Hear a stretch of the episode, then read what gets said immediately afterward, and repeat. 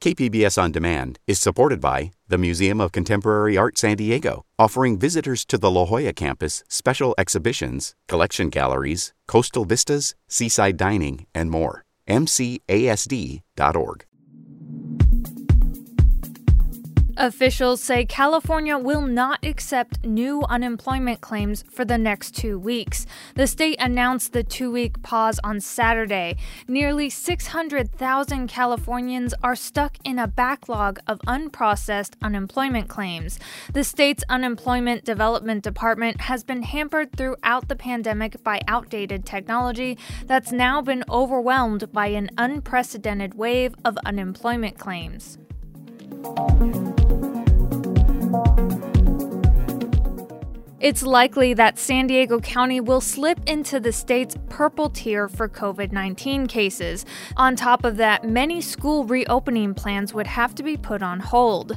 But even if we're facing more COVID 19 restrictions, the state would still let San Diego Unified School District bring high need students back to school for appointment based in person learning. Richard Barrera is a school board member for San Diego Unified School District our ability to move forward with subsequent phases um, is dependent on you know the conditions in the community with the spread of the virus. Some school districts are in zip codes with high case numbers like sweetwater union high in the south bay. They don't expect to reopen anytime soon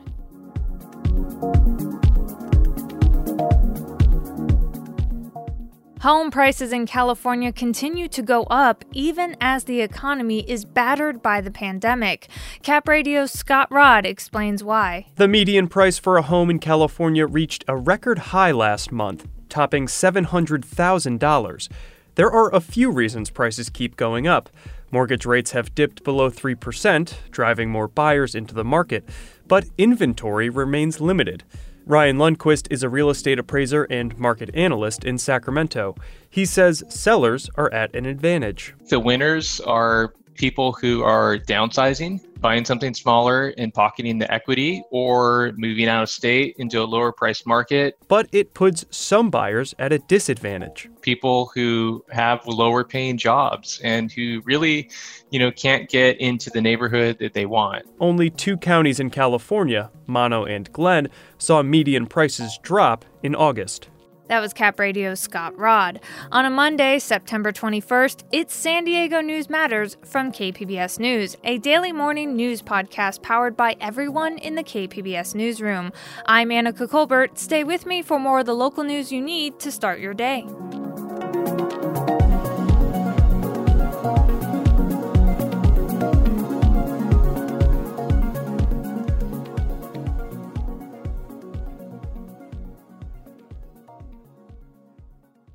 KPBS On Demand is supported by Arizona Raft Adventures, a third generation family owned outfitter providing experiential multi day Colorado River rafting adventures through the Grand Canyon, hiking, exploration, education, and fun. Only a seven hour drive from San Diego. Learn more at azraft.com.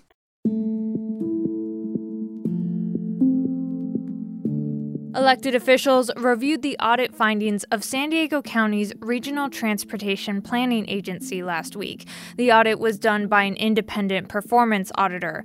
KPBS Metro reporter Andrew Bowen says allegations of improper bonuses and severance payments got mixed reviews. The audit found fault with how Sandag hires and promotes staff, and how in the past Sandag made large severance payments to top level executives without proper oversight from the board of directors. The board is made up of elected officials from throughout the county.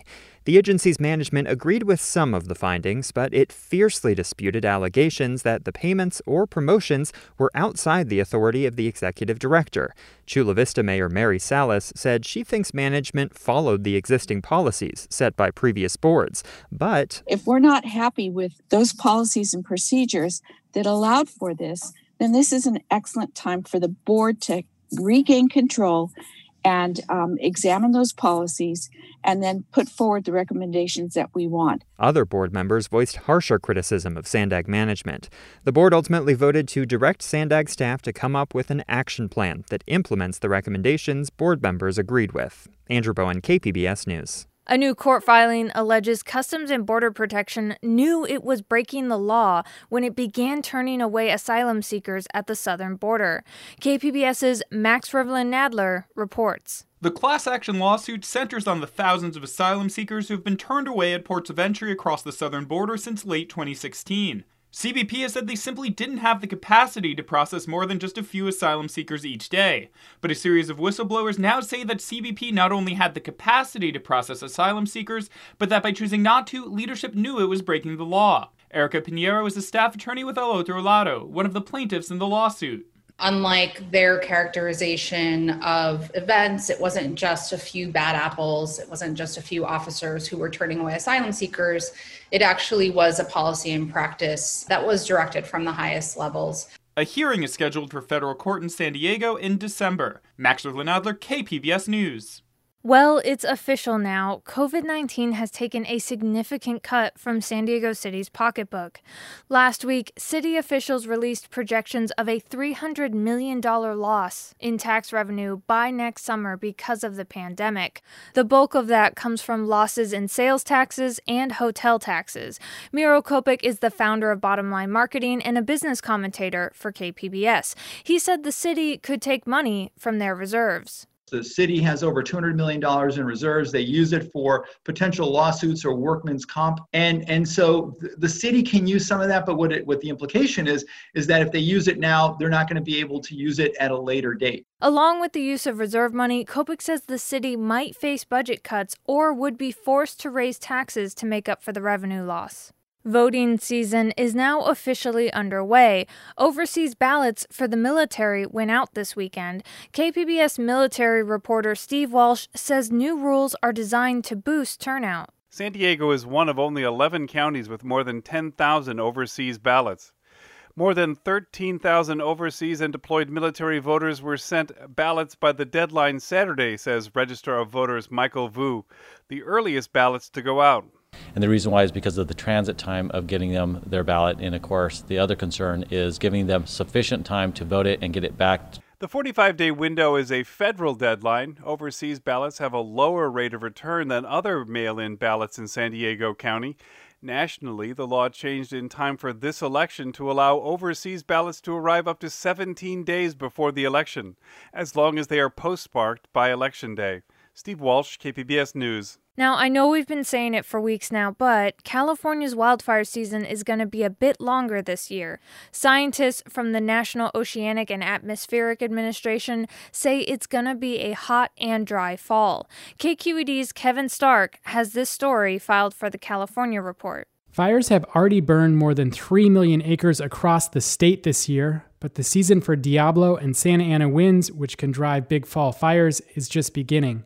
During a NOAA climate assessment call with reporters, Brad Pugh, a federal meteorologist, said Northern California faces a worse than average fall wildfire outlook for two reasons expanding dry conditions and above normal temperatures into December. With those two factors in mind, I would certainly uh, elevate the uh, chances for continued uh, elevated wildfire risk. NOAA estimates the total cost of California's August wildfires to be at least a billion dollars.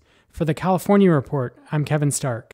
UC Berkeley is opening a new place for scientific study of psychedelics. KQED's Laura Klivans talked to one of the center's co founders, journalist Michael Pollan. When Pollan told friends he was co founding a center to study psychedelics at UC Berkeley, he heard the same response a lot. They always thought Berkeley be the first place to have a psychedelic study center. but Berkeley isn't the first. Although psychedelics like LSD and psilocybin have been outlawed nationwide for roughly 50 years, recent studies have shown the drugs, coupled with therapy, are particularly effective in treating some mental health problems. For example, the nonprofit MAPS, based in Santa Cruz, is currently in late stage human trials on the use of MDMA, or ecstasy, to treat PTSD. Johns Hopkins is studying psilocybin to treat addiction and severe depression. Berkeley Center will instead focus on how psychedelics affect the brain. The work that isn't getting done in this country to that extent is looking at what psychedelics, such as psilocybin, have to teach us about the mind. About things like creativity, consciousness, cognition, emotion. The center will also train people to be guides or facilitators for psychedelic research and therapies. For the California Report, I'm Laura Klivans. A farm in the South Bay wants to help more people in their community get access to affordable produce and flowers. KPBS's Max Rivlin Nadler reports about the farm's unique business structure and how it could help promote more urban agriculture. On a Tuesday afternoon, the Pixca farm stand is open for business. Like uh, some flowers?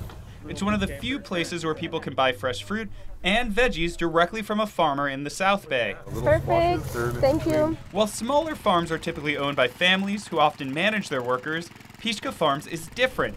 The workers are the ones who own it. Everyone's a leader here, or that's how worker co ops typically are. We all have a decision on our production. We we have that control that immediate control. We decide what to do as a collective and how to proceed as a business. Jose alcaraz grew up in San Ysidro. He has a degree in environmental engineering but decided to become a farmer and part owner of a farm after he found out about Pixca two years ago. I found this place and i just never left. Around a mile from the border, the ocean, and the desert, Pixca sits in the Tijuana River Valley. The year round growing season means farmers can pack in a lot of produce inside its small footprint and experiment with what will flourish and what won't. Area. This is where we do all our seedlings. We got some beets, some fennel. Leonard Vargas is a third generation farmer in Southern California. Vargas started the farm in 2017 with the idea of making fresher food available to communities that lack access to it really one of the things that we wanted to do was start to provide vegetables to some of those communities that are in food deserts. This gives us kind of a, a real close proximity to that, so we can start to move that into those communities, particularly in the South Bay, seems to be struggling with that. Shortly after Vargas began leasing the land from the county, he was joined by Cristina Juarez, who's from Tijuana. The farm, like the surrounding area, is bilingual. Together, they realized that a workers' cooperative was the best way forward for the farm.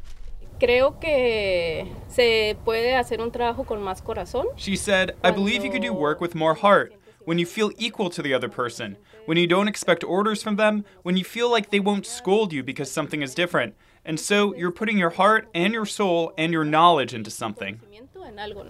But it hasn't been easy. With four worker owners, they're just beginning to pay themselves minimum wage.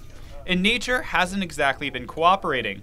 When the Tijuana River Valley floods, all the produce it touches has to be thrown out. We had a, a little flood that came through here uh, early December of last year and took out all our vegetable crops. So Pixca had to get creative. So at that point, we decided to go ahead and add cut flowers to our mix so that we could be more sustainable in case of anything else that came along like that, because we are in a floodplain. And then we found that uh, people really liked them, and so we continued to grow them and keep them in our mix. They now sell their flowers at the farm stand and at shops like Gem Coffee in City Heights. Do you have a bag? Areli. The newest worker owner, Eric Rodriguez, also grew up in South San Diego. He was furloughed from his longtime job at the beginning of the pandemic. He started helping with Pixca and, like Jose, soon couldn't bring himself to leave. For him, connecting the community to agriculture is a huge part of what Pixca does.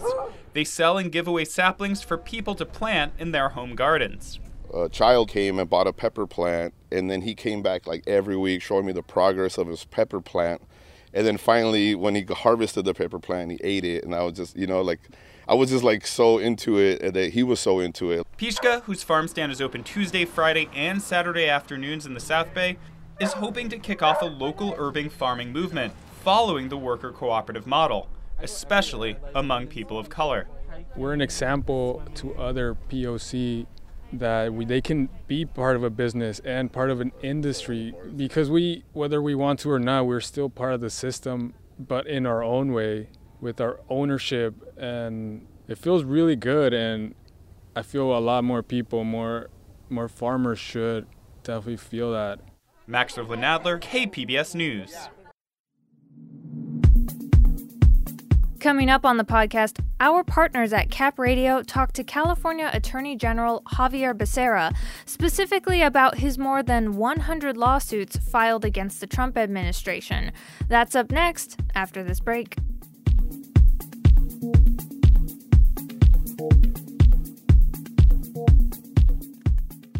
KPBS On Demand is supported by the Museum of Contemporary Art San Diego, offering visitors to the La Jolla campus special exhibitions, collection galleries, coastal vistas, seaside dining, and more. MCASD.org. Since 2017, California Attorney General Xavier Becerra has sued the Trump administration more than 100 times.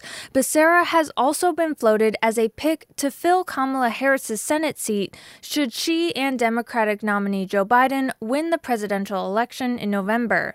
The Attorney General joined Cap Radio's Nicole Nixon along with other journalists from the Sacramento Press Club for an interview last week. They first asked Becerra to weigh in on the president's refusal to acknowledge climate change as a contributor to wildfires. That's the attitude we've had to deal with for the last three and a half years. Uh, the president has ignored the science, uh, and including the facts, and he has gone cavalierly towards a policy that takes us backward. And that's why we've had to file some 54 of our I think we're up to 102 lawsuits now.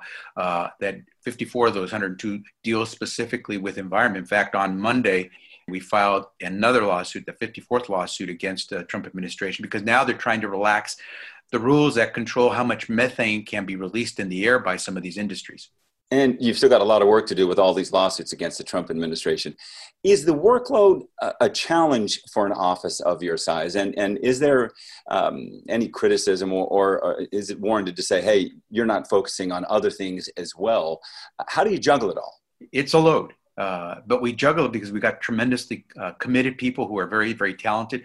Most of those cases we've been winning, and that's the good part. Not only are they not frivolous. A lot of people accuse us of just trying to poke uh, Donald Trump's eye. No, if that were the case, we'd have a whole bunch of our cases dismissed out of court. We're winning our cases. Uh, it, it is a load, but here's how we are able to handle. We're not doing it alone. That lawsuit that we filed on methane gas, we were joined by some 24 other government jurisdictions. Uh, about 20 state AGs joined in that lawsuit. So we're doing these things together. Not in every case does California have to take up the entire load. And that's how we've been able to manage this barrage of cases showing how unlawful President Trump has been during his three and a half years. I'm just going to ask the question uh, Do you want to be a senator? And do you want to take uh, Senator Harris's seat should she win the White House ticket? Uh, back in 2016, I considered jumping into that Senate race. I didn't. Um, I'm thrilled that I'm now the Attorney General. I'd be honored to be the U.S. Senator. I'm honored to be the Attorney General. Uh, that's totally up to Governor Gavin Newsom. Uh, I hope uh, on November 3rd we give Governor Newsom a reason to have to appoint a new U.S. Uh, Senator to the Senate but that's going to be totally up to Gavin Newsom. I want to ask about um, police reform. You said you supported the legislation, the decertification bill, um, SB 731, um, but you didn't sort of make a push or, or endorse the most recent um, version of that bill. And the sponsor of that bill told me that he had also wished that Governor Newsom had sort of been more vocal in pushing these police reform bills and helping them cross the finish line. What happened there, and why didn't you fight for these bills? I, I think part of the problem was it was all done towards the end, right? When time was crunched. We are for a process to provide the certification and decertification of our peace officers, hundreds of thousands of them, of them, by the way, in the state of California. But we want to make sure it's done right. And so we, we didn't agree with everything that was being proposed. And we put out there what we thought could work. We've also made it, by the way, very clear what we think will not work and will be more costly and burdensome than productive. And so we're prepared to engage today, tomorrow, as we were yesterday, in coming up with a solution that works. That was California Attorney General Xavier Becerra speaking with Cap Radio's Nicole Nixon and other journalists with the Sacramento Press Club. That's it for the podcast today. Thanks for listening.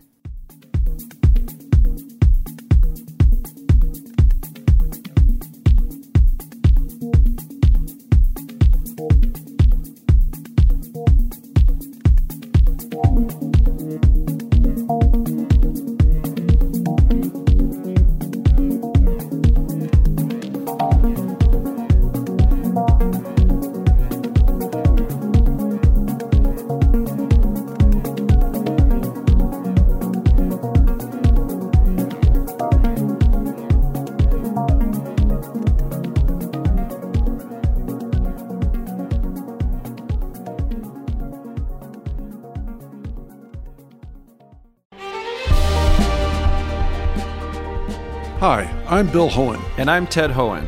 Over the past 50 years, our family has brought many world class dealerships to Carlsbad, including Mercedes Benz, Porsche, Audi, Honda, Acura, Jaguar, and Land Rover. That's right. This year we're celebrating 50 years in Carlsbad. So, on behalf of the entire Hoehn family, we want to thank San Diego. Throughout the years, we've taken tremendous pride in meeting and even exceeding our customers' automotive needs.